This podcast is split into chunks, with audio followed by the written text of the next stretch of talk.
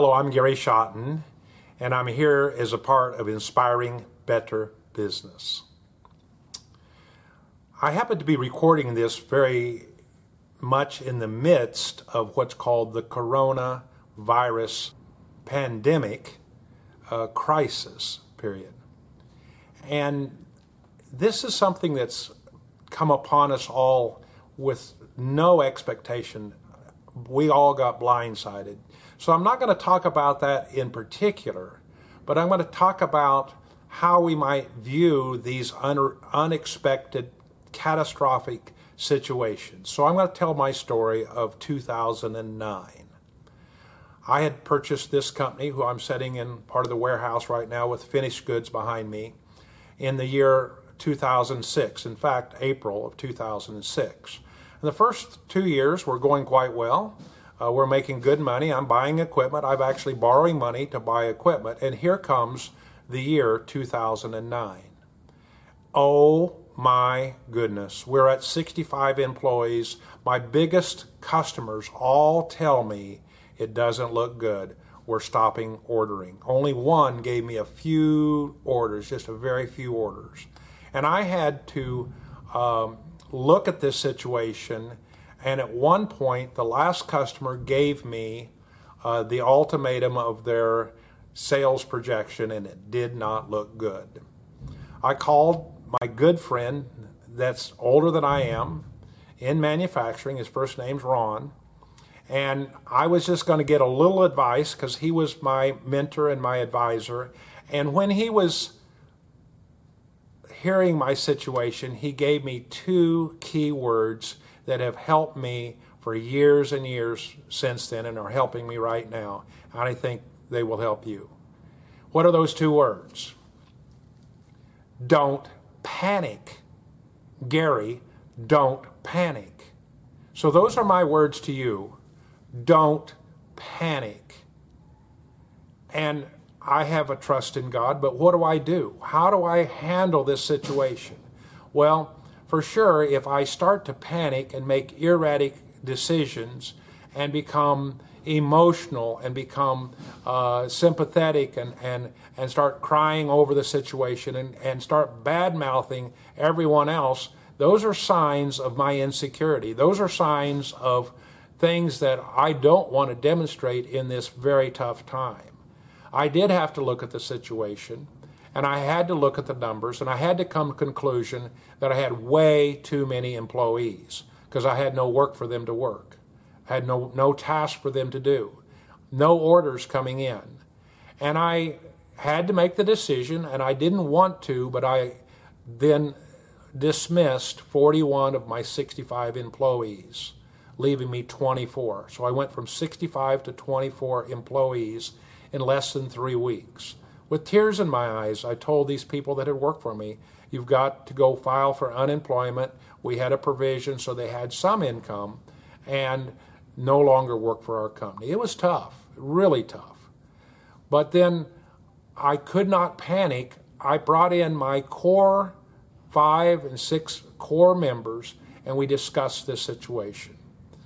I had to demonstrate, even though my guts were rolling, my mind was swirling, I had to demonstrate some form of confidence because I could not afford for us to just fall apart, if you want to say it that way. I couldn't afford for this. And I happened to have some reserves set aside, which is a good system and a good process that would help us get through this, but I didn't know how far this problem was going to be, how far the economy was going to be low. So I had to hold on to those reserves, not because a rainy day, it was raining right now, but if I used all of these reserves immediately, I wouldn't have something down the future. So I called in the 5 key people, and we sat and discussed it. And I made it very clear to them in very solid words, we will get through this. We will not fail as a company. We are going to succeed through this. And frankly, I don't have any other options but to succeed. See, at this point, I'm almost getting close to 60 years old. This is too late for me to start over. My mind's whirling because I know if this does fail, that I would give up all that I own, not only the company, but I had pledged my house, my vehicles. I would be literally finding a place to stay in an apartment or a small mobile home, and probably renting a car just to get back and forth to whatever I was going to do. And I'm not 60, but I'm getting close in age.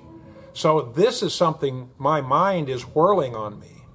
But I said things like this: we will come through this, and I guarantee you on the other side of this, we'll look back and we'll see that this was not as bad as it looked. God does make a way for us to get through it, and we'll come through it being a better company. We'll be more efficient. We'll be leaner. We'll fix things that needed to be fixed that we've left off. When things are going well, monies are flowing well, you're not quite as tuned up to the details. For example, we were paying a lot of money for hand wipe papers. We still don't buy papers. You wash your hands. You now dry your hands on your own cloth towel. We're still washing these cloth towels because it's way cheaper than buying hand wipes. Because and then the trash is full. So we're still have some things in system that came that were quite good because of this turn down. You see. You've got to think of business as a process of systems and processes. That's how we become efficient in doing our product or producing our parts or doing whatever you're doing. But part of the systems are cycles and seasons. And you'll follow the financial world and the business world. You'll see that there's seasons and cycles. And so when there's a cycle of abundance, you should be putting aside something. Don't stretch yourself so far. Make sure you have some reserve. I had some reserve. It wasn't going to be enough without God's help. There's no way I could have enough. That's what we're facing right now with the coronavirus. This is so desperately deep, nobody expected, hardly anybody has that much money to get through this. So we're forced to trust in God. We're forced to trust and bring things home and make evaluations, tough decisions. So in this process, we did come through this as a better company. And these cycles and seasons, when I was a young man in observing my first early businesses, when we had a downturn 20, 25 years ago, it took 3 or 4 years for that cycle or season. Like there's highs and lows in any kind of a cycle and season. So we'd hit the high and we'll ride that for a while, and then it would drop down, kind of like a chart, like a wavelength. Well, 20 years ago, this cycle took 4 years to come back. 3 or 4 years for it to come back. Well, in 2009, it came back in only 1 year. The cycle got shorter. Maybe it got peaked higher and peaked lower, but fortunately it's shorter. So now it looks like to me, not being a prophet, not promising anything, that we have a huge peak high, have had in the past, a huge peak in the stock market, and now we're hitting a huge bottom real fast. But the fortunate thing, in my opinion, it's going to be a short cycle, 6 months. Now I'm putting this to you the end of March in 2020, and you're going to be able to judge whether I'm right here in about 6 months, but I believe it's going to be a short cycle. Well, don't panic is my word to you. You don't need to get another leadership book at this point. You don't need another long course on how to manage. You need a few key words like don't panic.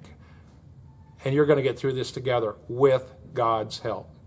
Thanks for being a part of Inspiring Better Business.